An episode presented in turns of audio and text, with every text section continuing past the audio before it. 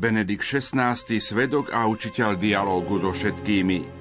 Andrá Tornieri napísal, ak existuje jeden teológ a jeden pápež, ktorý počas svojho života uvažoval a učil o rozumnosti viery, bol to Jozef Ratzinger. Nie náhodou o tom hovoril aj v záverečných riadkoch svojho duchovného testamentu, ktorý zverejnil v deň svojej smrti. Videl som a vidím, ako sa zo spleti domnienok vynorila a znovu vynára rozumnosť viery.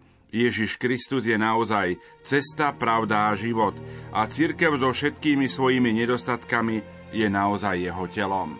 Milí poslucháči, v nasledujúcich minútach budeme spoločne spomínať, ponúkame zostrih z relácie od ucha k duchu, ktorú sme v premiére vysielali 23. februára roku 2013. Nerušené počúvanie vám zo štúdia Rádia Lumen Prajú.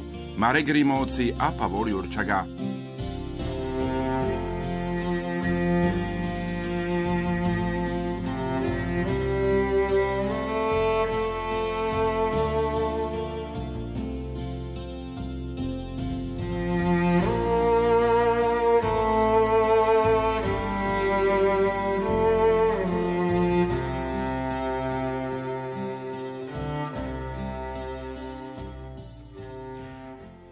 Tohto dôvodu, uvedomujúci dobre závažnosť tohto aktu, s plnou slobodou vyhlasujem, že sa vzdávam úradu rímskeho biskupa, následníka svätého Petra, mne zvereného kardinálmi 19. apríla 2005, a to takým spôsobom, že od 28. februára 2013 od 20. hodiny sa sídlo v Ríme Petrov stolec stane vakantný a kompetentnými bude zvolané konkláve na voľbu nového pápeža. To sú slova Benedikta XVI., ktoré povedal 11. februára v latinskom prejave kardinálom, ktorí sa zišli na verejnom konzistóriu. Milí poslucháči, vítam vás v relácii od ducha k duchu na tému Mesiac s pápežom Benediktom XVI tak povediac je to naozaj už historicky posledná relácia, ktorú máme na tému s pápežom Benediktom XVI. Aj o tejto skutočnosti, ktorou sme začali naše vysielanie, a, ale aj predovšetkým o myšlienkach svätého Otca, ktoré v priebehu posledného mesiaca povedal, budeme v tento večer hovoriť. Vítam každého jedného z vás, ktorý nás počúvate od začiatku. A vítam aj mojich hostí, ktorí aj dnes večer prijali naše pozvanie do štúdia Rádia Lume v Banskej Bystrici. Sú to generálny vikár Bansko-Bystrickej diecézy otec Marian Bublinec. Vítaj, Maroš. Ďakujem pekne, pochválen buď Pán Ježiš Kristus. A rektor kňazského seminára v Badine, otec Jan Viglaš. Vítaj, Janko, aj ty. Ďakujem pekne. Požehnaný večer.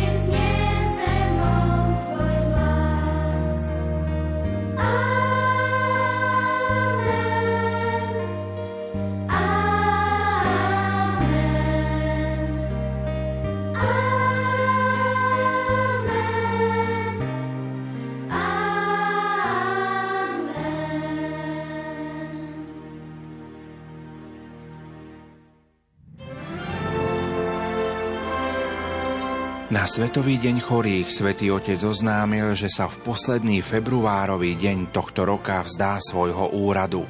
Slovákom adresoval tieto slová.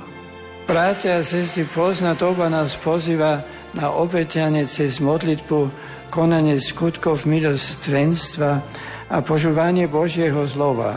Na také prežívanie postu rád udelujem apoštolské požehnanie vám i vašim drahým.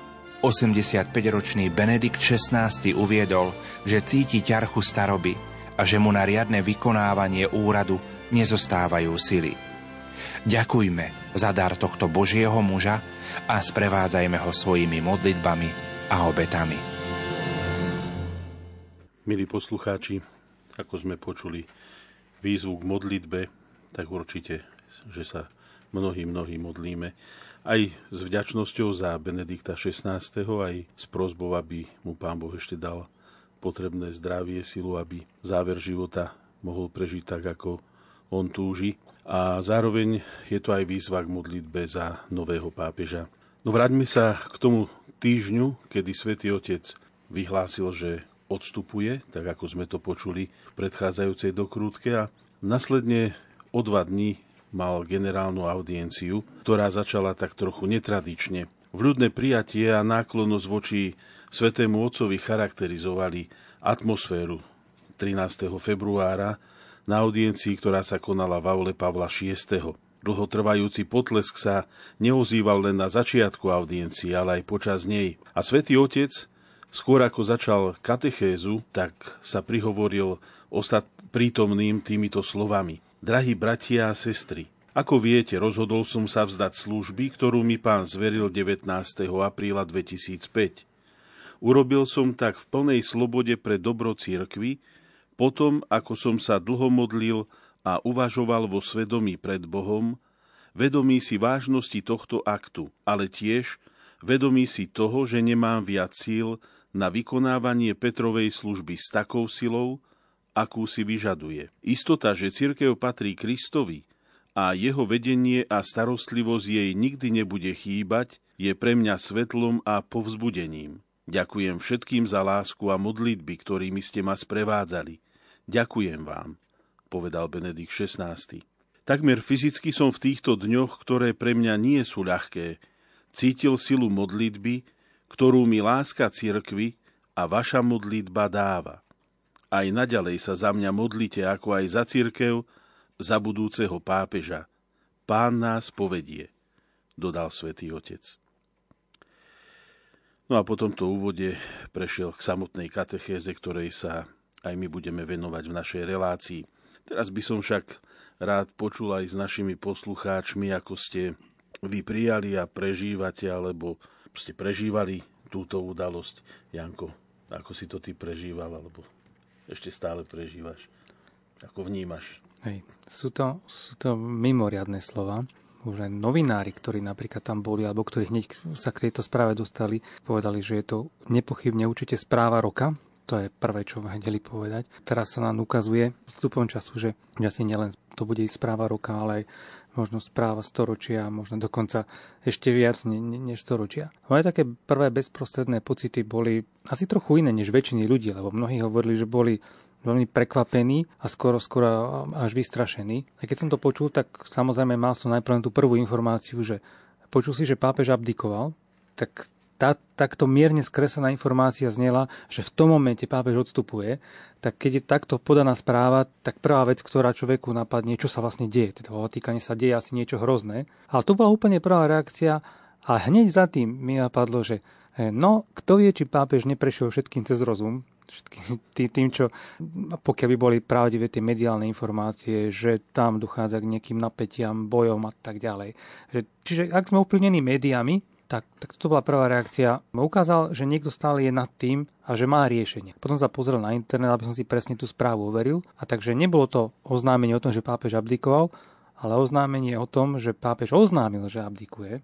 Čiže e, že stále ešte zostáva v úrade do, do konca februára. A v tom momente nastal obrovský pokoj a dokonca môžem povedať, že v mojich očiach pápež Benedikt ešte viacej vzrástol a pre niektorých to znie tak prekvapivo, že som sa skoro až potešil. Nie preto, že pápež končí, ale práve preto, lebo som si bol vedomý, že tu opäť dosť nachádza, dochádza k zlomu v tradícii, že sme svedkami veľmi mimoriadných a veľmi zaujímavých časov a že, že pápež síce končí vo svojom úrade, prenechá priestor niekomu inému, čo bude zároveň ukážka toho, že církev je stále dynamická, stále živá, že nie je nejaká skosnatená, ale že Duch Svetý ju stále oživuje a že tým, že pápež sa stiahne a prestane byť pápežom, rímským biskupom, bude emeritným.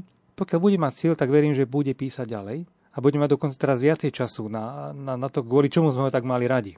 A, že sme ho veľmi radi, radi čítali, že, že teraz bude môcť oveľa väčším pokojom písať, odozdávať ďalej. A potom, keď som videl všetky tie ostatné správy, že, že veď pápež sa na to chystal, napokon nebolo to až také prekvapivé pre tých, ktorí mali možnosť ho sledovať, počúvať a čítať, pretože on sa tým netajil, a on to tak, tak trochu pripravoval. Hovoril o tom ešte vo svojich dávnejších rozhovoroch, osobitne úplne explicitne, otvorene to spomenul v rozhovore s, s tým známym nemeckým novinárom Petrom Zevaldom, čo vyšlo aj v Slovenčine pod názvom Svetlo sveta. A to bolo naozaj len, len nedávno, to je záležitosť stará koľko asi dva roky, alebo čo, tá, tak dva, tri, tri roky asi, tá, táto kniha, čo vyšla. A v nej to rovno hovoril otvorene.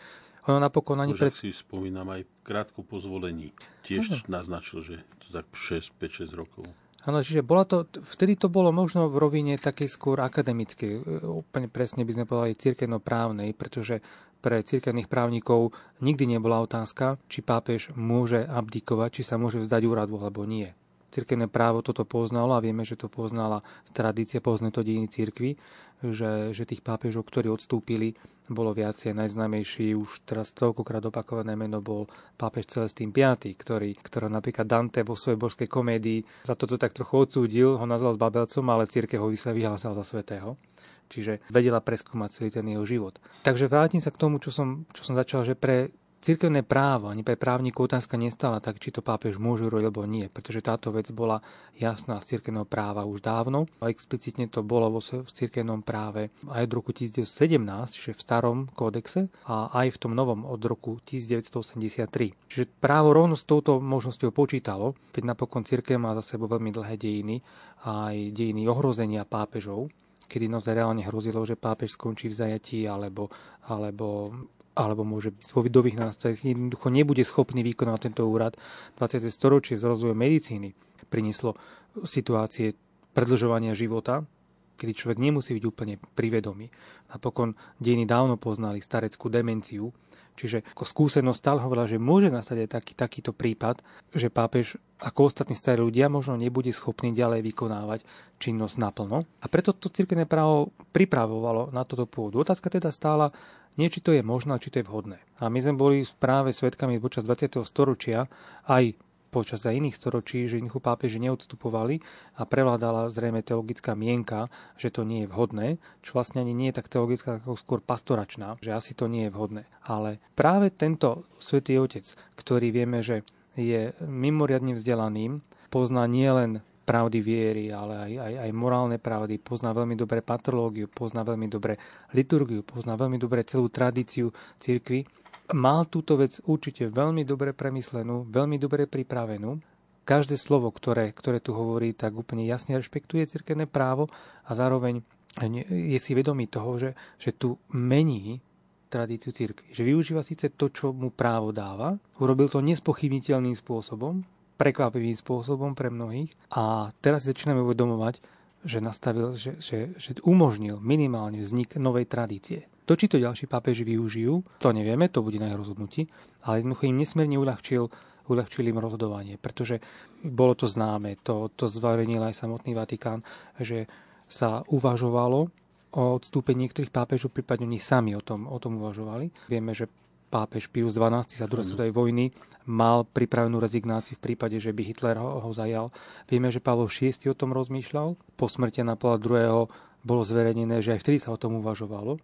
Akorát, že vtedy aktuálne, keď sa o tom uvažovalo, to nepreniklo na verejnosť, to stalo utajení. A tento, tento svätý otec, hneď ako sa stal pápežom, otvorene to, o tom hovoril. Tak aj v náznakoch, aj úplne aj vzhľadom na, nie, na niektoré detaily.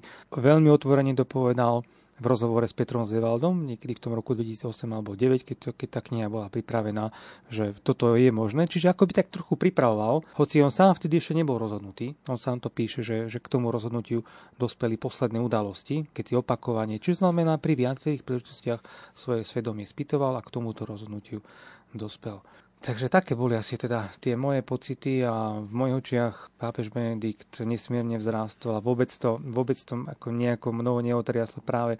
Naopak som si povedal, že toto je zlomový okamih a toto je aj po teologickej, po cirkevno-právnej stránke, aj po stránke dejinnej nesmierne dôležitá, a zároveň aj po stránke spirituálnej, ako úžasne myslí na, na církev, na, na dobro církvy, zároveň vo pevnej viere, že církev predsa nie je jeho záležitosť, to je, to je vždycky Božia. Pán Boh má, má spôsoby, ktoré my nemáme. A vo vedomí zodpovednosti za ďalších pápežov, ktorí sa môžu ocitnúť v podobnej situácii, aby sa nebáli odstúpiť, keď nastane pre nich podobná situácia, ako nastala pre neho. Čím nesmierne ešte rozhodovanie, pretože aj z tohto, tejto formulácie, ktorú Svetotec zverejnil, je jasné, že to rozhodnutie sa nezrodilo zo dňa na deň, že bolo výsledkom dlhého premýšľania, spýtovania svedomia, modlitie, stremia aj obied a ak bol niekto schopný takéto niečo urobiť, tak som si hovoril, že z pápeža 20. storočia by som to najskôr čakal práve od pápeža Benedikta. Ďakujem ti veľmi pekne. Maroža, ty si ako prežíval, alebo ako vnímaš?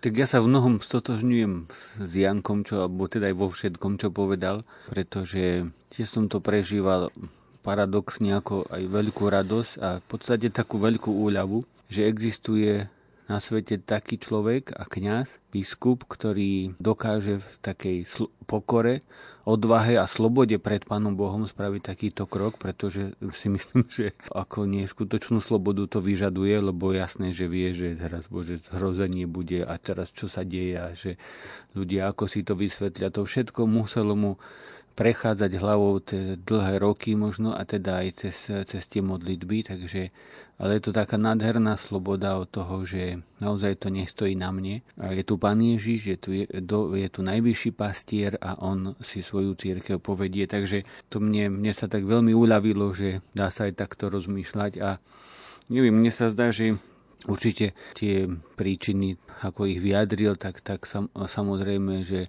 to je bez debaty. Svetý Otec vyjadril, prečo odstupuje nevládze ďalej, ale dôsledky toho samotného odstúpenia budeme tak, nám budú tak pomaličky dochádzať. To o tom a aj by nám mali teda dochádzať postupne a je to udalosť, ktorá sa udiala. A ako Janko hovoril, že či je to vhodné, či je to nevhodné, svetí ukázali, je to vhodné, lebo odstúpil.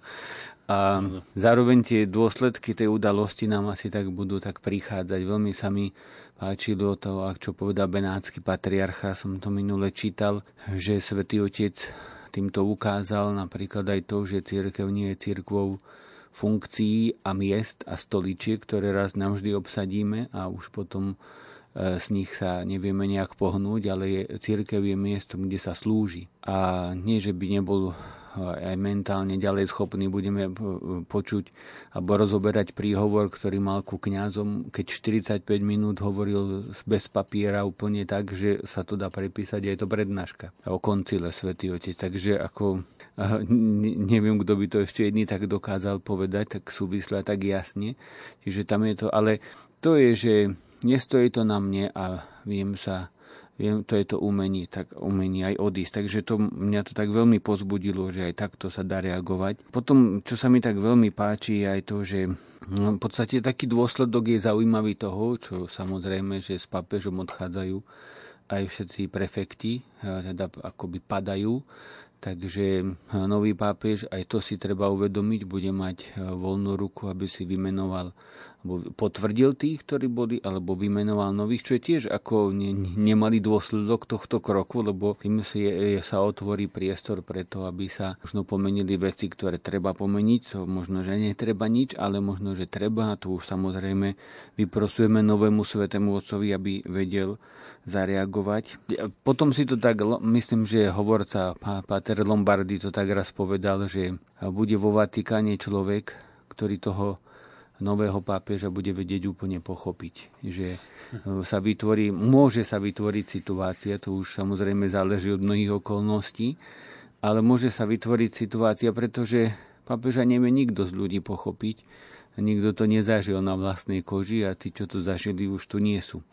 A zrazu je tu niekto, kto to zažil a môže sa, môžu sa stretnúť súkromne, môžu sa pomodliť, môžu sa porozprávať.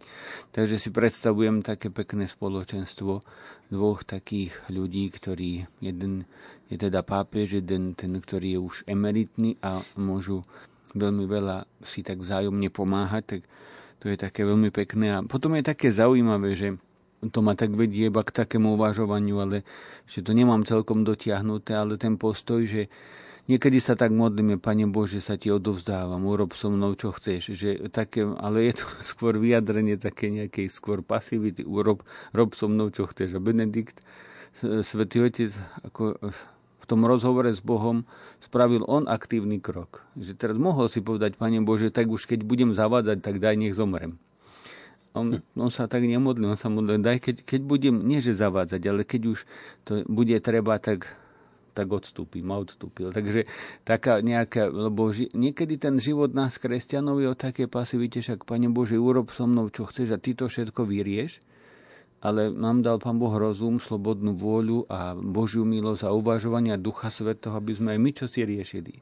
A nevieme všetko, ale v rozhovore s Bohom, takže pre mňa to je taká nadherná aktivita v podstate starca 85-ročného, ktorý spraví takýto krok a vyrazí nám všetkým dých. Takže to, čo Janko povedal, človek nevie nič iné len obdivovať. Ďakujem za ten výraz, že že sa ti uľavilo. Ja snad, že som sa potešil. Možno tak niekomu by znelo hneď nie celkom vhodne, že, že keď pápež odstúpi, že sa potešil a väčšinou sa tešia tí, ktorí pápeža nemali radi. A ja som sa tiež som tak prežíval práve s takou úľavou, lebo... To si o tebe nemyslíme. lebo, a, ale veľmi často mi bolo pápeža ľúto, keď, keď som bol svetkom útokov z nepochopenia, že mnohí nerozumeli tomu, čo hovoril. A osobitne ma to bolo vtedy, keď tomu neporozumeli kňazi alebo tí, ktorí sú aj povolaní vysvetľovať pravdy viery, že, že vnímali stále veľmi povrchne to, čo mal veľmi presne premyslené. Pamätáme si napríklad na, na tú kauzu keď e, z jeho knihy o svetlo sveta bol vzatý len výrok o kondomoch a homosexuáloch alebo skôr o mužských prostitútoch. Pritom práve táto veta, o ktorej, kde hovoril o možnosti odstúpenia, tak, tak, tak bola tak trochu e, odsunutá do, do úzadia. Myslím, že sa spomenula niekde, ale každý sa venoval vtedy len kondomom a, a teda, že pápež prvýkrát legitimizoval, čo vôbec sa nebolo povedané. A mrzelo ma, keď som to zrazu počul aj z úst tých, ktorí by mali rozumieť tomu, čo, čo pápež hovorí že jednoducho ho poriadne nepočúvali. A tak sme boli svetkami mnohých útokov, spontánnych, často pripravených, a on to tiež vysvetlil v tejto svojej knihe, kde otvorene hovoril aj o pedofilných škandáloch, kde hovoril, že sa stretali akoby s pripravenou agresivitou, alebo agresivitou, ktorá stále čakala na príležitosť a, nie, a neraz nenašiel ani oporu v tých, ktorí boli najbližší, napríklad biskupy. Veď pamätáme si ten list, ktorý napísal po sňatie komunikácie štyroch lefebristických biskupov a osobitne tam vlastne kauza biskupa Williamsona, kde potom svetotec napísali s biskupom, kde im tak veľmi láskavo, ale, ale predsa im vyčíta to, že, že či naozaj treba všetko len skritizovať, do všetkého sa obuť. To, to bol tak, taká veľmi silná sonda do jeho duše, to, čo si prežíval. A v rozhovore s Petrom Zevaldom, s týmto známym novinárom, viackrát to hovorí, že pri tom všetkom zostával pokojný, nebol ani frustrovaný, hoci tie útoky sa na ňu stupňovali stále. Už ako kardinál prefekt kongregácie pre náuku viery sa opäť s tým priznal, že dúfal, že pôjde do dôchodku a potom ho kardináli zvolili za pápeža. Už ako kardinál bol zmierený s tým, že pre mnohých zostane len v tom mediálnom obraze nevľúdneho, prísneho, nemeckého, skoro až až nacistického nejakého diktátora, fanatického ochrancu viery, bol v tom vedomí, že zostane nepochopený, ale bol si jednou z odpovedností, ktorú mal a ktorú plnil. Teraz tá, tá agresivita často pokračovala ďalej, tieto útoky, útoky na neho, a to, že on zostával pokojný. Nikdy napríklad na médiá neútočil. Ani počas pedofilných škandálov, keď najčastejšie uh, obhajobu cirkvi, alebo sme, sme počuli, alebo ako reakciu, aj zo, opäť zo strany, aj, aj, aj e, vrchnosti cirkvi. Opäť tu sú liberálne médiá, ktoré nás útočia. Pápež nikdy na tie médiá neútočil. A musíme byť vďační za to, keď nám pomohli objaviť pravdu, aj keď je možno veľmi nepríjemná. Toto je, toto je postoj na pokorného, služobníka, ktorý si je vedomý toho, že spolupracovník pravdy, on to má vo svojom hesle, aj keď mi tú pravdu niekto natrie doslova e, nepríjemným spôsobom, ale mi zjaví pravdu, to musím byť ďačný za to, že mi ukázal pravdu a mi, a mi pomohol sa posunúť ďalej.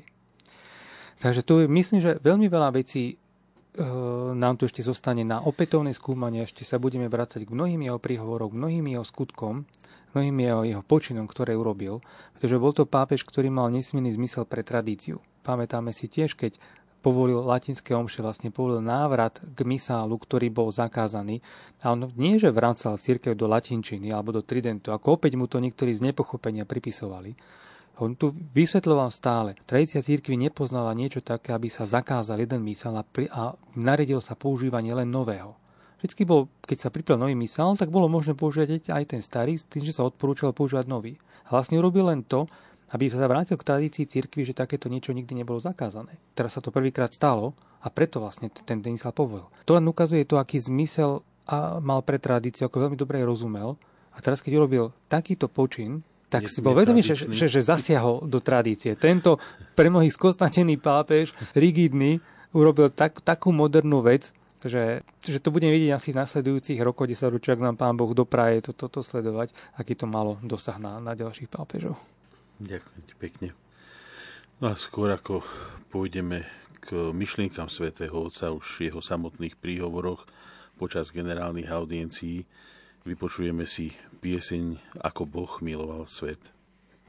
Lebo tak Boh miloval svet, lebo tak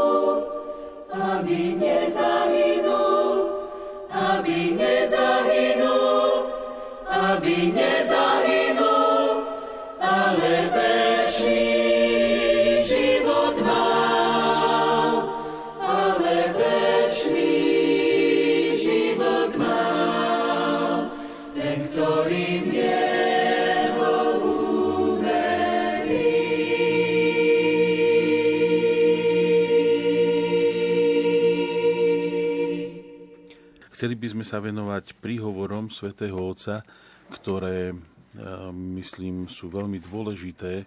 A prvý príhovor, ktorému chceme venovať pozornosť, je jeho, z jeho stretnutia na lekcii o Divína v rímskom seminári 9.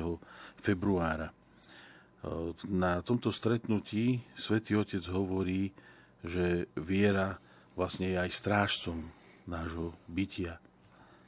Maruš, tebe dávam slovo, čo v tomto príhovore Svetý Otec seminaristom, ale aj nám všetkým hovorí.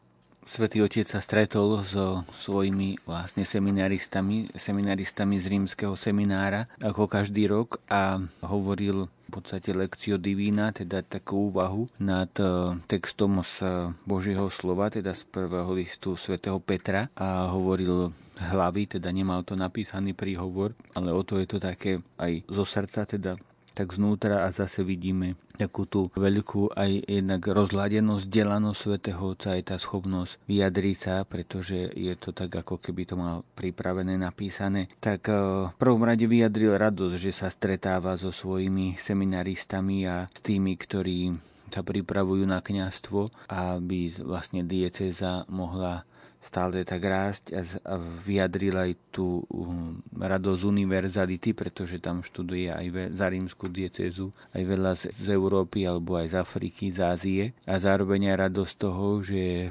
kardinál, teda vikár jeho, pre rímsku diecezu sa snaží, aby rástli povolania aj zo samotného Ríma. No a potom prešiel k samotnému textu, v podstate komentoval také tri verše z listu svätého Petra, ale chcel spraviť taký úvod, pretože je veľmi dôležité aj to, že nielen čo sa píše, ale kto píše. Takže v prvom rade sa zastavil pri autorovi a hovorí, že nám píše muž, píše nám Peter, ktorý sa tak aj predstavuje. A píše nám ten, ktorému bolo zverená starosť o církev. Ty si Peter a na tejto skale postavím tvoju církev a pás moje, pás moje ovečky, keď mu pán Ježiš odovzdáva vlastne moc, aby, aby, aby, aby pásol, aby, aby bol ten, ktorý hlavou církvy. Zároveň hovorí Svetý Otec, hovorí muž, ktorý zradil Krista, e, ktorý ho zaprel ktorý sa k nemu nepriznal, ktorý sa zapricahal, že ho nepozná. A napriek tomu sa nestratil z jeho takého z, z zraku.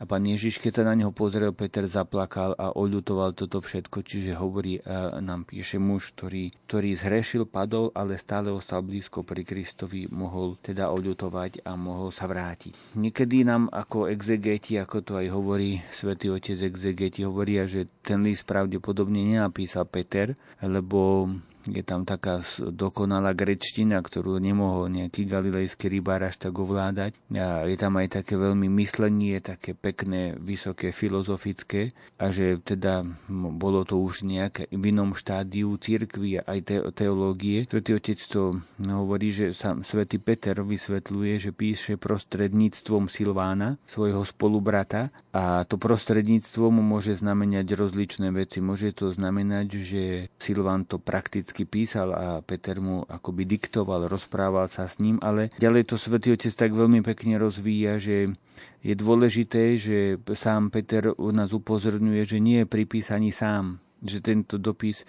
nie je jeho nejakou jedine takou individuálnym odkazom, ale že on nie je izolovaný jedinec, ale píše s pomocou církvy pomocou ľudí, ktorí mu pomáhajú prehlbovať vieru a vstupovať do hlbiny jeho myslenia. Takže to je ako veľmi pekné, toto, že, že církev je tu preto, aby spolu žila, aby spolu tvorila. A ten, aj, aj ten pápež, teda prvý pápež nebol sám ani pri tom písaní, ale tak, že vlastne odovzdával tie pravdy viery aj v rozhovore s tými okolo seba s konfrontáciou a nebol nejakým geniálnym individuom, ktoré vlastne hovorí len samé za seba. Svetý Otec pripomína, že v apokalypse, teda v zjavení svätého Jána, máme predstavený, že Kristov hlas ako húkot množstva vôd, ako keby húkot vodopádov. A to je práve taký ten symbol toho, že v Kristovi sa všetky hlasy v cirkvi spájajú a hovorí vlastne z neho v tých Kristových slovách nachádzame múdrosť národov, teda je to také niečo premyslené, premeditované. Ďalej Peter menuje nielen Silvána, ale aj, ale aj Marka, ktorí boli zároveň aj, niekedy aj spolupútnici svätého Pavla a iste jeho blízki priatelia. A tu zase poukazuje svätý Otec na to, že sa nedá povedať, že Peter mal svoju skupinku, Pavol mal svoju skupinku a teraz každý si bol na tom svojom vlastnom piesočku a že Peter mal svoju teológiu, Pavol svoju, že tí priatelia, ktorí boli priatelia Petrovi, boli aj priatelia Pavlovi a naopak a že Cerkev tu, aj keď má svoje vlastné, samozrejme, každý to videnie a tak, ale bolo to také vzájomné obohacovanie a spolupráca. Ďalšia taká myšlienka pekná, že Peter už píše z Ríma, teda e, vieme, že bol najskôr v Jeruzaleme, ale potom, keď nastalo prenasledovanie, tak e, niektorí hovoria, že do Antiochy, iní, že do Ríma. A v každom prípade odovzdal církev v Jeruzaleme Jakubovi a on sa odobral do Ríma, ktorý je ktorý bol akoby takým Babylonom, niečím takým preplnenom, preplnené pohanmi.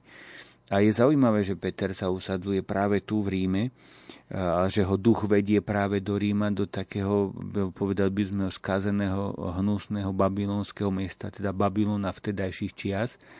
A zároveň pán Ježiš to aj tak hovoril, že treba ísť tam, kde sú ľudia kde sa to melie a hlásať evanelium tam, kde sú, je, sú obrovské krížovatky a skadiaľ sa to potom rozniesie ďalej. Teda Peter odchádza do Ríma, ohlasuje evanelium a v podstate naplňa sa tak spôsobom univerzalita cirkvy. A to je jedna vec, ale zároveň sa naplňa aj to slovo, že keď budeš starý iný ťa opáše a povedie ťa kam nechce. Čiže to slovo o mučenictve Peter nejak tak tuší, vie, že v Ríme podstupí mučenickú smrť, takisto ako Pavol to takisto tušil alebo vedel. Takže prichádza do Ríma a píše vyvoleným, ktorí sú rozptýlení, teda prichádza tu ako keby taký nový pohľad na Boží ľud, pretože bol ten starozákonný Boží ľud a teraz je novozákonný nový Izrael, teda církev sa stáva novým Izraelom, ktorý už nie je no, vyvoleným ľudom, pretože býva spolu v jedných hraniciach, ale že je vnútorne pospájaný a vnútorne pričlenený ku Kristovi, tak e, na toto, na toto tak upozorňuje. Peter nám hovorí, že sa máme radovať a tešiť z toho, že sme vyvolení, Niektorí hovoria, že je to triumfalizmus, že radovať sa z toho, že si nás Boh vyvodil. Svetý Otec hovorí, že triumfalizmus by to bol vtedy, keby sme si mysleli, že si nás vyvolil pre naše zásluhy, že my sme tí dobrí, ktorých si Pán Boh vyvolil.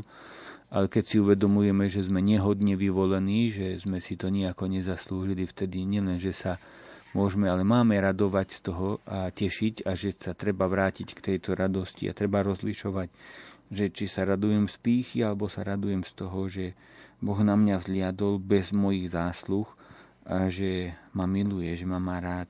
Tak e, potom Svetý Otec skôr ako prejde ku samotnému už vysvetľovaniu ešte hovorí o tom, že sa máme tešiť z toho, že sme kresťania, máme vedieť ísť aj proti prúdu v tom, tom svete, kde žijeme rozptýlení, aj keď sme v menšine, ale z nás má byť e, vidieť a cítiť, že že sme radi, že sme kresťania a že sme šťastní s Kristom. No, ďakujem ti pekne, aby si si trošku vydýchol, tak už to vysvetlenie tých konkrétnych veršov zvedím tebe, Janko, poprosím ťa. Ten list svätého Petra, prvý svätého Petra znie si tako voľne to prerozprávam, že boli ste znovu zrodení pre neporušiteľné dedičstvo a viera vás chráni, pretože chráni vás Božia moc, pretože máte vieru. Takže tu sa dotkol Svetý Otec týchto vecí. Ste znovu zrodení pre nevednúce nepožiteľné dedičstvo a potom máte vieru a tým pádom vás viera, viera v Božiu moc vás, chráni vás Božia moc, pretože vy ste veriaci, máte vieru.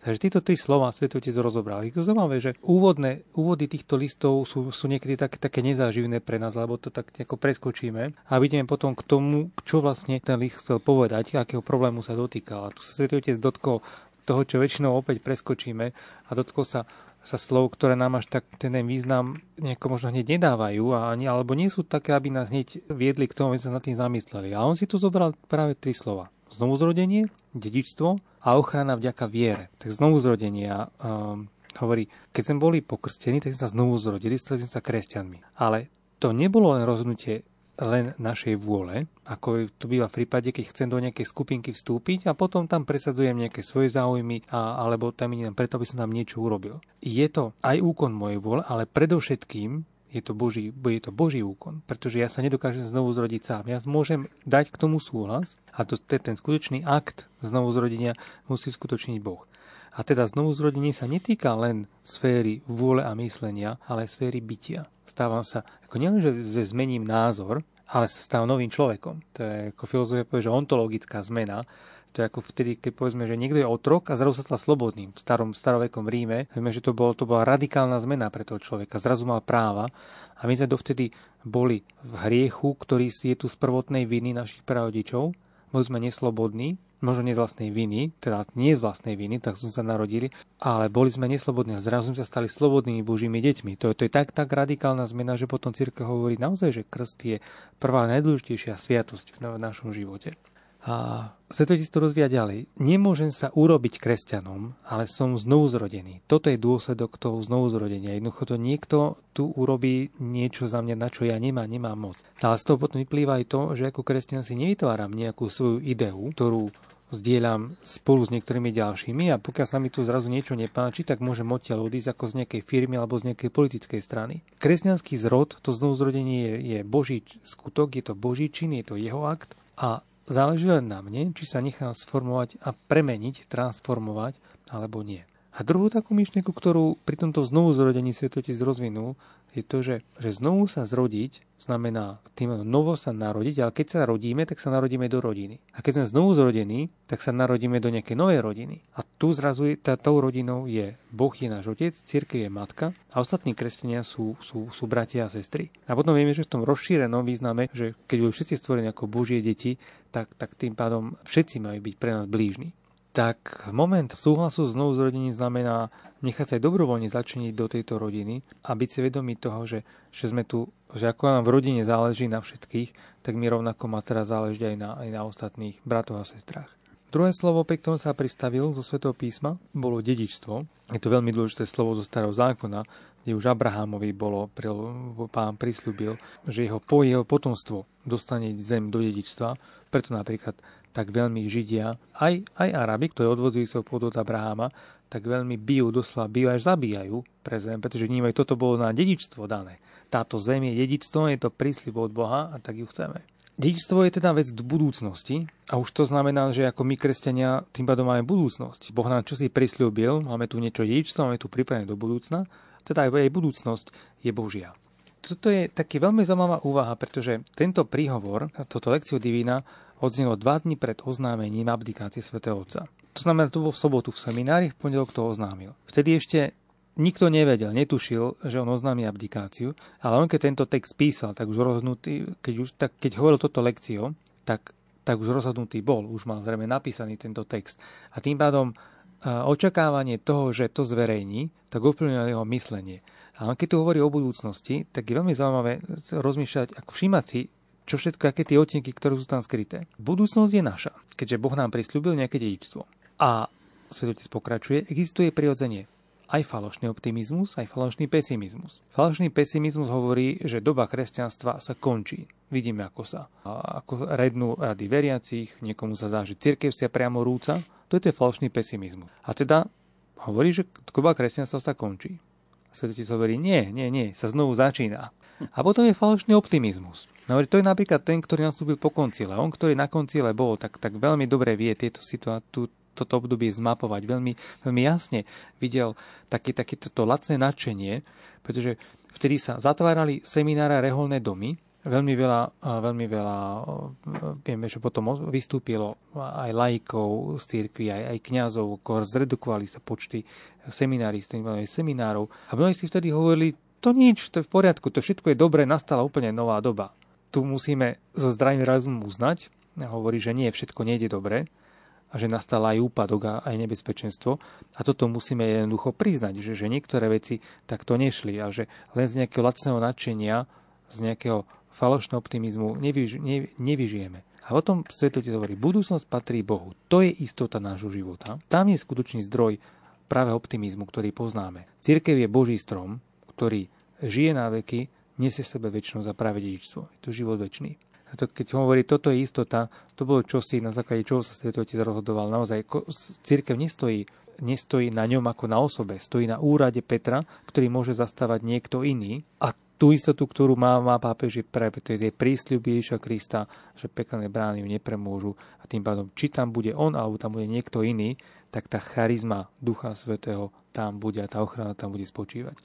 Aj to, čo si povedal, že církev patrí Bohu. Áno, to je, to je, je to jeho dielo, je to, je to Kristova nevesta. A posledný, posledné slovo, nad ktorým sa Svetej zamyslel, že teda sme chránení vierou. Vtedy nás chráni Božia moc, pretože máme máme vieru. Tá predstava ochrany evokuje, tam nám dá takú predstavu strážcu, možno by si dneska povedali skôr ochranku, niekto, kto stojí či už mestský, pri mestských bránach, stráži mesto, alebo dneska si vieme predstaviť práve ochrankárov.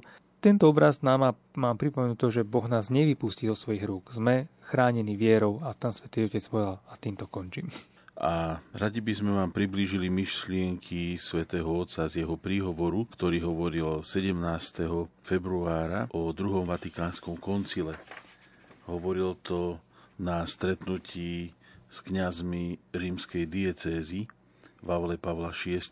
Táto audiencia sa niesla v duchu veľmi takom srdečnom a aj slova svätého Otca, to čo už si ty Maroš hovoril, že vlastne tu prednášku povedal tento príhovor bez papiera, úplne voľne že, a tak zrozumiteľne a v takom poriadku, že keď by sa to prepísalo, je z toho hotová prednáška, takže ti dávam aj prvému slovo, aby si začal v podstate Svetý Otec to rozdielil na také štyri väčšie časti, by sa dalo povedať, podľa toho, ako, ako máme konštitúcie koncilové, pretože sa no. dotkol práve týchto koncilových e, dokumentov alebo vôbec koncilu ako takého. A začal takou anekdotou, teda keď pozdravil kňazov, samozrejme povedal, že sa veľmi teší, že môže byť so svojimi kňazmi je to vždy veľká radosť vidieť, ako církev žije, aká je živá a že vlastne on ako rímsky biskup sa, sa z, nich, z nich a spolu s nimi teší.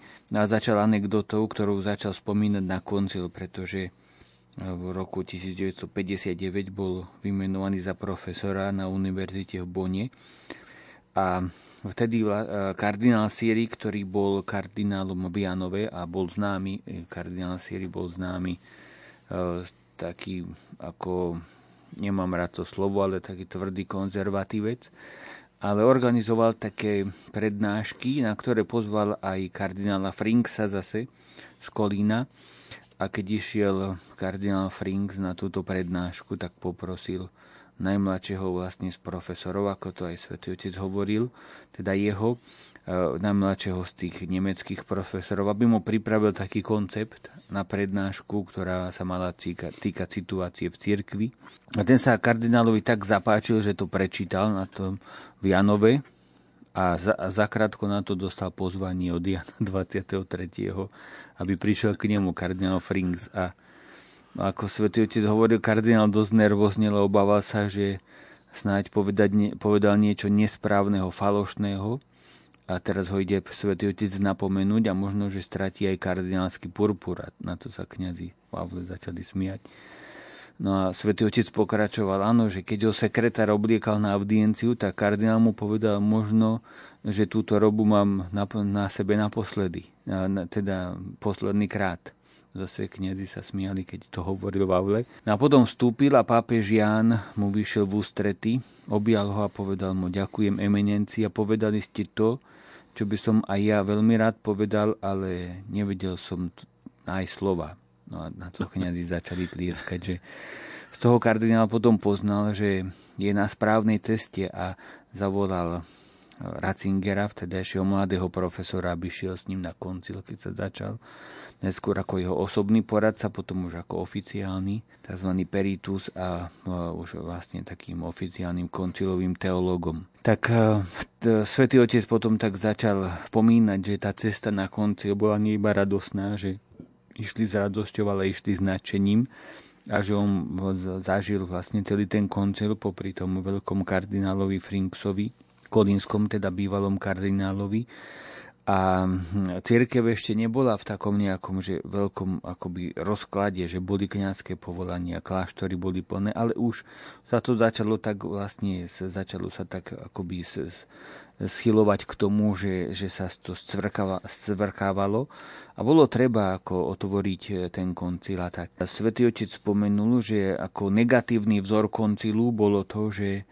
že ako pre, predtým pred koncilom tesne prebehla rímska synoda ako diecezna. A podľa všetkého, ako hovoril svätý Otec, nevie, či je to pravda, ale hovorilo sa, že tá synoda bola tak, že sa pripravili texty a všetci zatlieskali v Lateránskej bazilike a bolo schválená. No a keď prichádzali biskupovia do Ríma, tak si hovorili, nie, tak toto nebudeme robiť. Sme biskupovia a nebudeme schváľovať iba to, čo už bude pripravené, ale chceme byť sami tí, ktorí do toho môžu nejakým spôsobom vstúpiť. A tak sám kardinál Frings, ktorý bol známy svojou absolútnou až škrupulóznou vernosťou svetému otcovi, tejto súvislosti prehlásil, tu je naša úloha iná, pápež nás zavolal, aby sme boli ako otcovia, aby sme boli ekumenickým koncilom a my sme tí, ktorí musia túto úlohu prijať. Takže to bolo také, také zaujímavosti ohľadom toho, že svetka mm. takého priamého, ktorý tam no. bol. No a vlastne vznikol hneď problém, ktorý je taký známy, že prvý deň sa malo hneď voliť komisie, teda kardinálske, ktoré to budú viesť usmerňovať a už boli natlačené lístky aj s menami, ktorých treba vyvodiť a vtedy sa niektorí kardináli, ako napríklad aj Frinks, z Kolína, ale takisto kardinál Montini vtedajší ešte, mm, no vlastne ešte nebol kardinál, bol iba arcibiskup alebo v Miláne, milánsky arcibiskup sa postavili proti tomu a práve, že Montini to tak e, vedel ukerovať neskôrší Pavol VI, že ukludnil tú situáciu a povedal, že nech aj rozdajú lísky, ktoré už boli pripravené, ale nech dajú 3-4 dní na to, aby sa kardináli a teda konciloví otcovia poradili, aby mohli voliť medzi sebou a vtedy sa začalo také, ako také horizontálne spoznávanie samotnej cirkvi. Kardináli, biskupy medzi sebou, takí veľkí teológovia, ako bol Kongar, de Lubak, Danielu, ktorí takisto už fungovali alebo boli pozvaní na koncil, hoci predtým niektorí mali dokonca zakázané prednášať. No a také najpripravenejšie v tej e, situácii boli biskupské konferencie francúzske, nemecké, belgická, holandská, ktorá ktorých nazývali aj Rímska aliancia, teda, že to bol tiež taký zaujímavý názov. No ale v každom prípade sa začali teda tie rokovania a prebiehali v tom, že prvá sa akoby dostala v úvodzovkách na teraz práve tá liturgická reforma. Svetý Otec ho priznáva, že možno aj preto, že inde sa videlo oveľa viac tých nejakých problémov a, a ťažkých teologických, takže zoberme si niečo akoby ľahšie a správme, teda prvý krok. Zároveň Svetý Otec hovorí, že to bolo aj prozreteľné, že naozaj vedené Duchom Svetým, že práve ten vzťah k Bohu je dôležitý, že od toho sa všetko odvíja, že ak tento nebude, tak, tak bude všetko zlé. A nie, nie ide iba o to, že v tých jazykoch materinských a všetko a sa mohlo, ale že premyslieť tú, tú liturgiu, ten, tú adoráciu, to, to oslovenie Boha a počúvanie, aby sme vedeli potom konať aj ďalej. Takže prvá, ktorá sa spravila, tá bola práve tá liturgická Sacrosanctum Concilium, teda tá áno, konštitúcia. Dostali sme ešte viacero vašich SMS-iek, na ktoré už ale nestíhame odpovedať. Mnohé z nich sú vyjadrením vďaky za svätého Otca, za jeho slova, za jeho myšlienky. Mnohé sú vyjadrením túžby alebo rozhodnutia modliť sa za ňo a modliť sa aj za církev, za nového pápeža. Ďakujeme za všetky tieto SMS-ky. Milí priatelia, tým sme vlastne v závere relácie o ducha k duchu na tému Mesiac s pápežom Benediktom XVI. Ďakujem každému jednému z vás, ktorí ste nás počúvali dnes a počúvali ste nás aj v minulých mesiacoch, v minulých reláciách. Ďakujem mojim hostom, ktorí pravidelne prichádzali, pripravovali sa na tieto relácie. Ďakujem Marianovi Bublincovi a rektorovi kňazského seminára v Badíne Jánovi Vyglašovi. A my ďakujeme svetému otcovi Benediktovi, že nás takto viedol a tešíme sa na jeho ďalšie knihy. Veríme, že ešte jedna ešte vyjde, pretože pripravil encykliku o viere, tak sa pýtali už tedy hovorcu, že či to vidia ako encyklika, tak povedal určite nie ako encyklika, lebo to sa nesmie pripraviť do konca februára ale je možné, že ako na tom bude ďalej pracovať, tak to potom vyjde ako, je, ako kniha, ktorá napokon vždy publikoval. Aj keď bol prefektom kongregácie, aj keď bol pápežom. A samozrejme, že sa modlíme a tešíme aj na nového pápeža. No a ešte chcem pripomenúť, že túto reláciu sme vysielali vďaka tým, ktorí ju aj odborne pripravili. Hudobnej redaktorke Diane Rauchovej a majstrovi zvuku Petrovi Ondrejkovi. Milí poslucháči, prajem vám, aby sme tak vlastne otvárali svoje srdce, ako nás Svetý Otec k tomu pozýva, aby sme otvárali srdce Ježišovi. No a teraz na záver ešte požehnanie Benedikta XVI.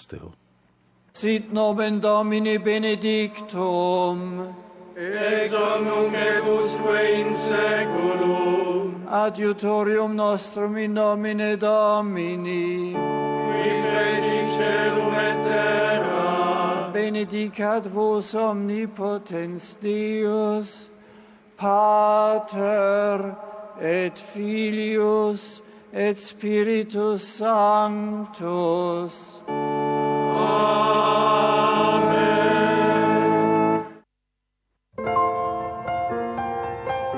Rádio Lumen. Slovenské katolícke rádio Múdry, láskavý a pokorný. Toto sú atribúty, ktoré sa navždy budú spájať s menom emeritného pápeža Benedikta XVI. Uviedol košický arcibiskup metropolita a predseda konferencie biskupov Slovenska, monsignor Bernard Bober. Povedal to v katedrále svätej Alžbety v Košiciach, kde v pondelok podvečer slávil zádušnú svetú omšu za zosnulého emeritného pápeža Benedikta XVI. Rádio Lumeniu vysielalo v priamom prenose a tak v tejto spomienkovej relácii prinášame záznam bohoslužby slova z tejto zádušnej svetej omše.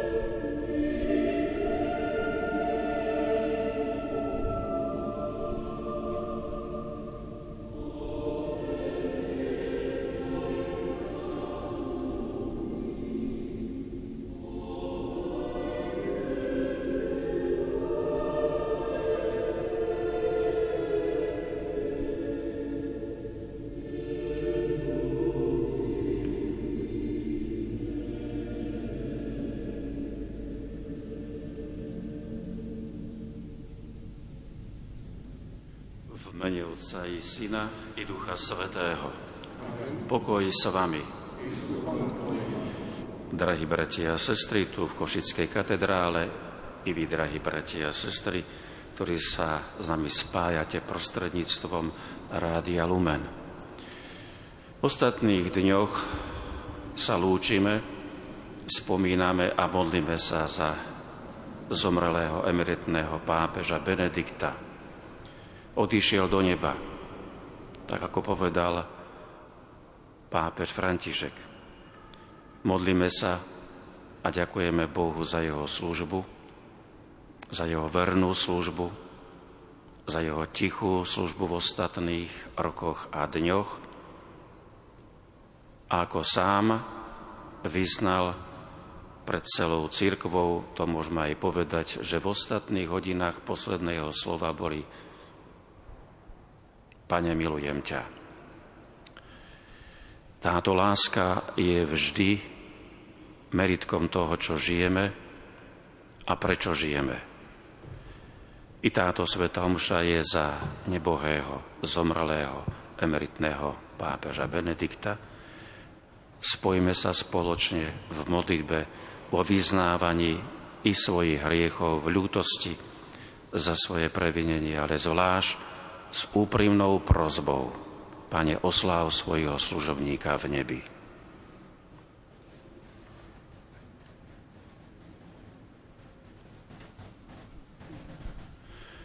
Zmiluj sa nad nami, Pane.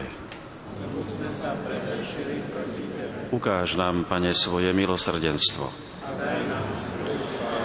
Nech sa nad nami zmiluje všemohúci Boh, nech nám hriechy odpustí a privedie nás do väčšného života.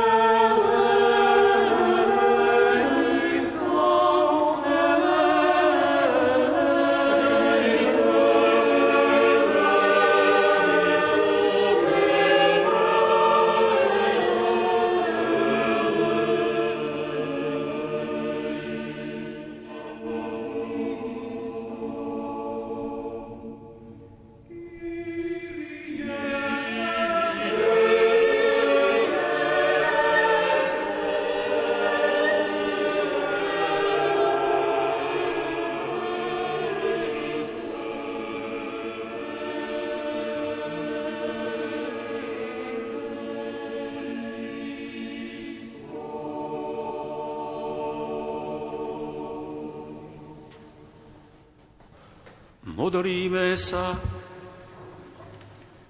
Bože, Ty verne odmenuješ všetky duše, daj, aby sa Tvoj zosnulý služobník, emeritný pápež Benedikt, ktorého si ustanovil za Petrovho nástupcu a za pastiera svojej cirkvi, väčšine radoval v nebi z Tvojej milosti a zľutovania, ktoré na zemi verne vysluhoval skrze nášho Pána Ježiša Krista, Tvojho Syna, ktorý je Boh a s Tebou žije a kráľuje v jednote Ducha Svetého po všetky veky vekov.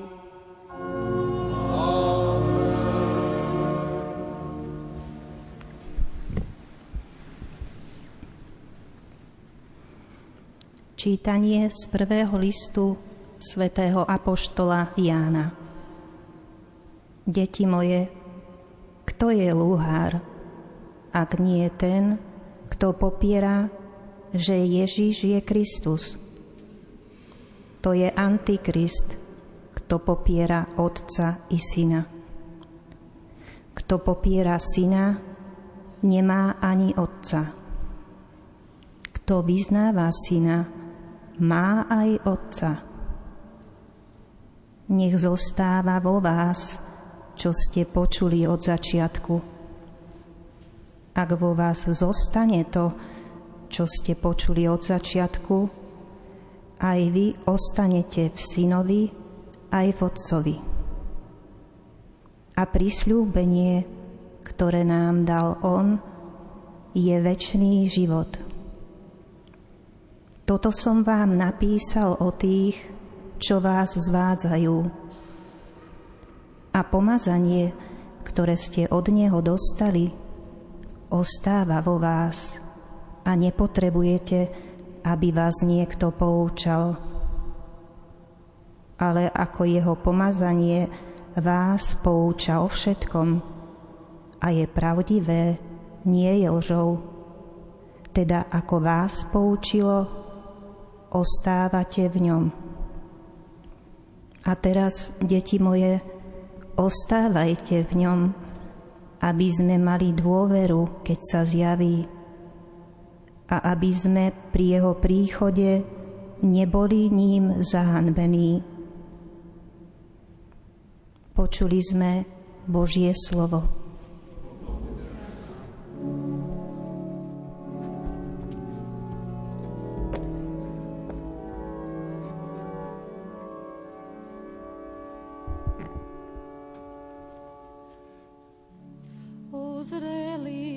všetky končiny zeme, spásu nášho Boha.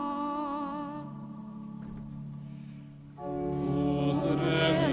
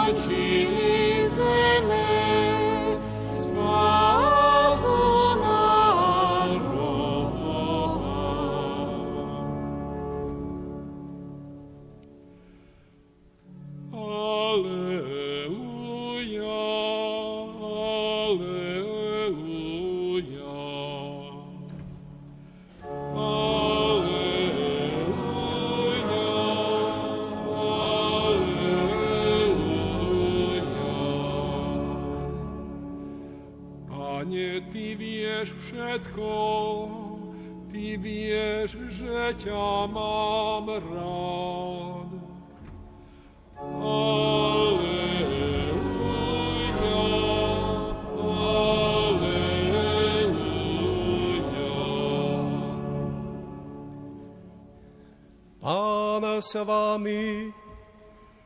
I s duchom tvojim. Čítanie zo svätého Evanielia podľa Jána.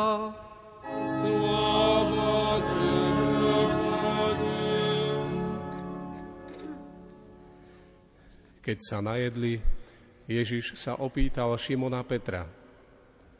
Šimon, syn Jánov, miluješ ma väčšmi ako títo? Odpovedal mu, áno, pane, ty vieš, že ťa mám rád. Ježiš mu povedal, pás moje baránky. Opýtal sa ho aj druhý raz, Šimon, syn Jánov, miluješ ma? On mu odpovedal, áno, pane, ty vieš, že ťa mám rád. Ježiš mu povedal, pás moje ovce. Pýtal sa ho tretí raz, Šimon, syn Jánov, máš ma rád? Petra zarmútilo, že sa ho tretí raz spýtal, máš ma rád a povedal mu, pane, ty vieš všetko, ty dobre vieš, že ťa mám rád. Ježiš mu povedal, pás moje ovce. Veru, veru, hovorím ti, keď si bol mladší, sám si sa opásal a chodil si, kade si chcel. Ale keď zostarneš, vystrieš ruky, iný ťa opáše a povedie, kam nechceš. Toto povedal, aby naznačil, akou smrťou oslávi Boha. Ako to povedal, vyzval ho, poď za mnou. Počuli sme slovo pánovo.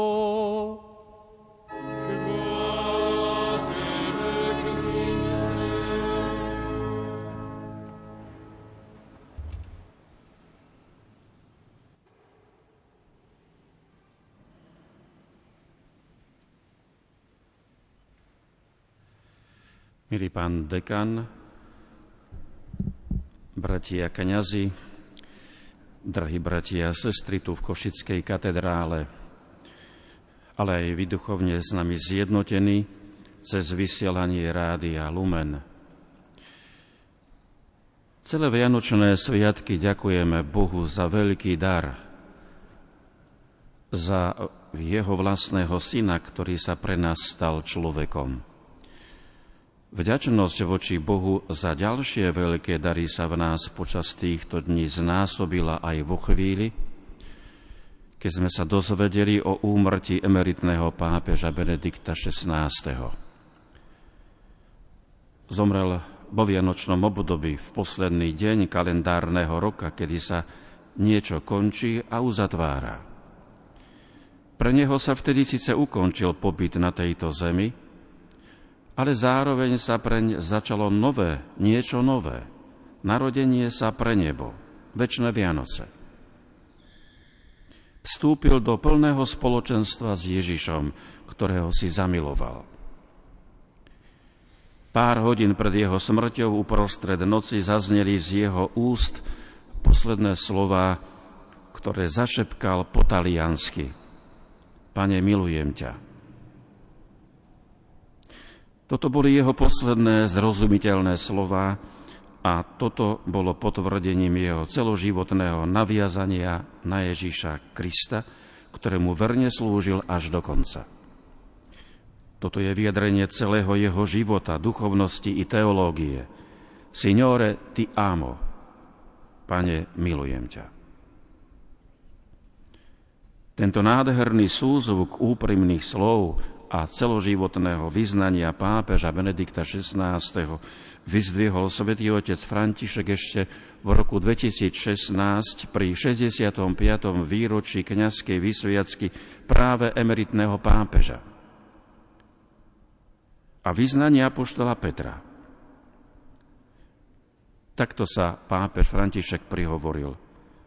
Pane, milujem ťa označil za základnú melódiu, ktorá sa tiahla dejinami celoživotného kňastva Jozefa Ratzingera a dodal, rozhodujúcou vecou v našich dňoch, slnečných i dáždivých, jedinou vecou, ktorá spája všetko ostatné, je to, že Pán je skutočne prítomný, že po ňom túžime, že sme mu vnútorne blízki, že ho milujeme, že v neho skutočne hlboko veríme a veríme, že ho skutočne milujeme. Práve táto láska skutočne naplňa naše srdce.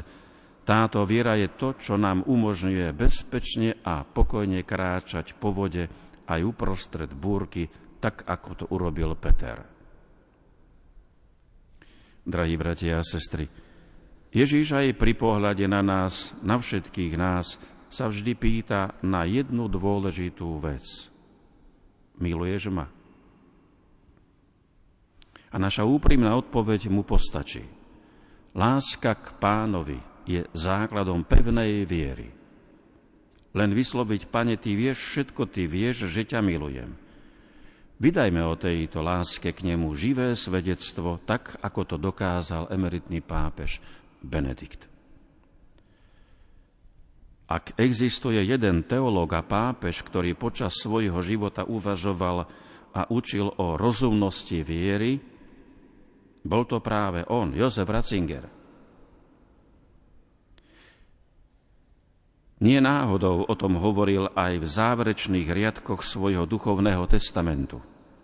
Dávnejšie som zažil premeny prírodných vied, a mohol som skonštatovať, ako sa naopak rozplývali zdanlivé istoty proti viere, ktoré sa ukázali, že nie sú vedou, ale filozofickými interpretáciami, ktoré sa len zdanlivo týkajú vedy.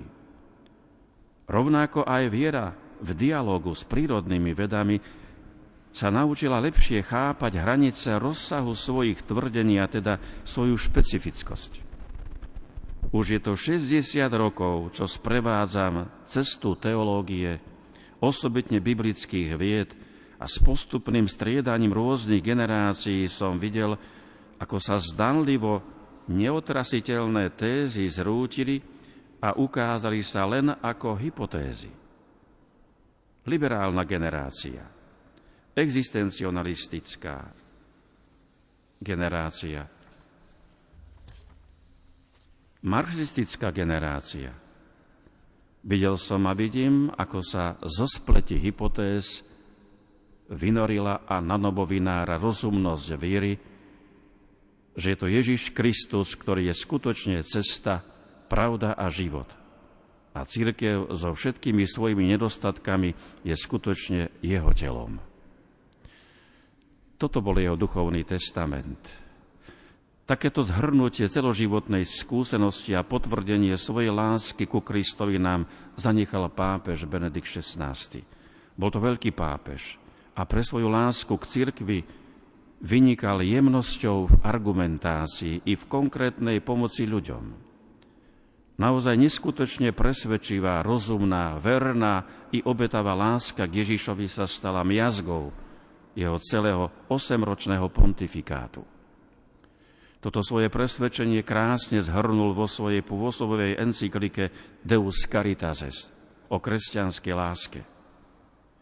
Bola to láska, ktorá ho pri jeho nadaní, inteligencii a ohromnej pamäti viedla k ešte väčšej pokore, keď vnímal svoje ubudajúce sily a bez váhania odovzdal kormidlo Petrovej loďky. Božej prozreteľnosti, a nebál sa urobiť výnimočné gesto stiahnutia sa z pastierského úradu pre dobro církvy.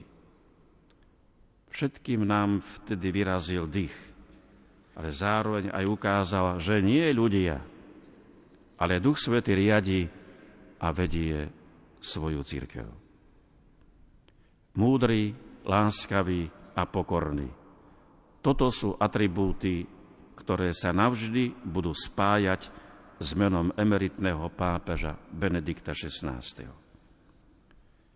Za všetkých veriacich na Slovensku a v mene slovenských biskupov sa mu chcem poďakovať za jeho službu, svedectvo života a múdrosť pastíra.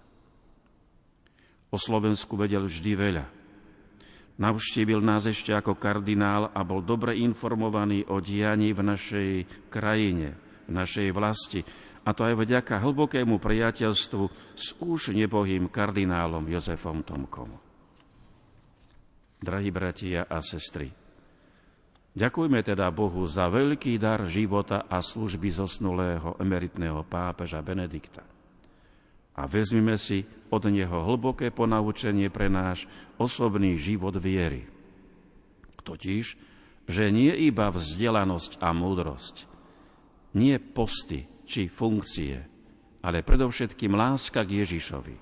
Verná, obetavá a pokorná je základom živého vzťahu k Bohu a ľuďom.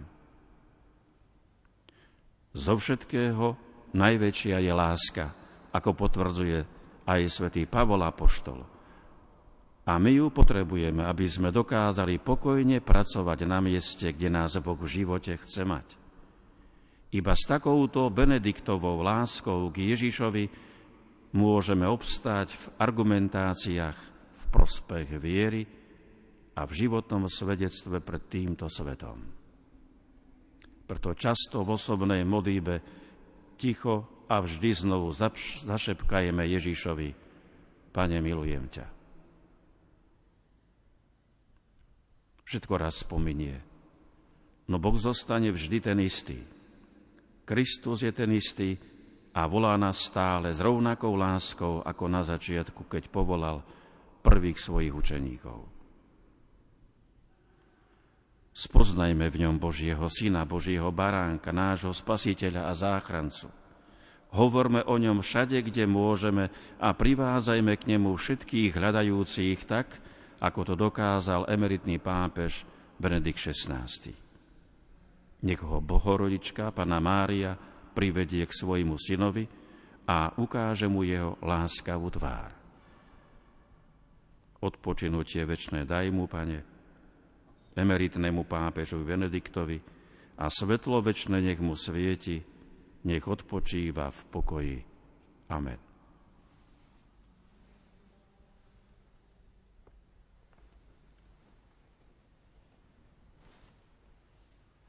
Bratia a sestry, modlíme sa k tomu, ktorý vyhlásil o sebe, ja som vzkriesenie a život, a ktorý si vyvolil biskupov a kniazov za svojich najbližších priateľov.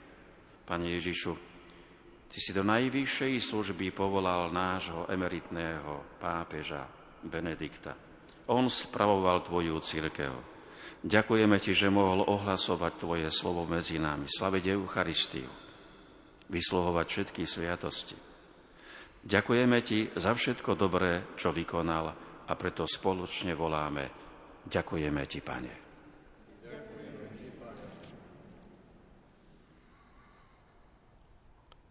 Za roky pontifikátu, počas ktorých emeritný pápež Benedikt XVI pracoval na Tvoju chválu a spravoval jemu zverené kňastvo a Boží ľud. Ďakujeme Ti, Pane za jeho námahy pri budovaní Božieho kráľovstva medzi nami. Ďakujeme Ti, Pane. Za znamenia jeho života, prostredníctvom ktorých sa ľudia mohli dozvedieť o Tvojej láske, dobrote a Tvojom milosrdenstve.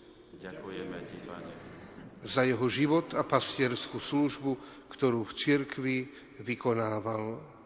Ďakujeme Ti, Pane Bratia a sestry, teraz prosme pána, aby prijal nášho zomrelého emeritného pápeža Benedikta do svojho kráľovstva a aby mu daroval dokonalosť, po ktorej tak túžil. Volajme, prosíme ťa, vyslíš nás. Prosíme ťa, vyslíš nás. Nech jeho služba v celej cirkvi prinesie dobré ovocie. Prosíme ťa, vyslíš nás. Odpust mu viny a hriechy a doplň naprav, čo chýbalo jeho pôsobeniu. Prosíme ťa, vyslíš nás. Potež všetkých smutiacich spoločen, spoločenstve nádejov na opätovné stretnutie sa s ním v Tvojom kráľovstve. Prosíme ťa, vyslíš nás. Daj, aby jeho pastierská služba najvyššieho veľkňaza církvy bola dobrým príkladom pre nové kňazské a reholné povolania. Prosíme ťa, vyslíš nás. Pane, tvoj najvyšší veľkňaz Benedikt vykonával v cirkvi veľkňazskú službu. Daj mu účasť aj na nebeskej liturgii. Prosíme ťa, vyslíš nás.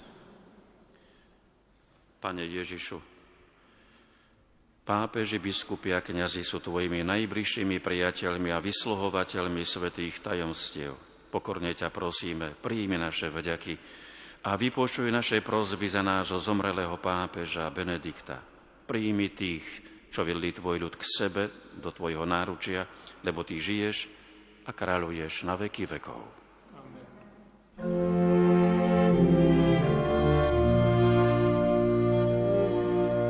Pána života a smrti si v sobotu 31. decembra povolal k sebe vo veku 95 rokov emeritného pápeža Benedikta XVI. Národy si vám spasiteľ, radujte sa, milostipné a radosné vianočné sviatky. Pohrebné obrady budú vo štvrtok 5. januára o 9.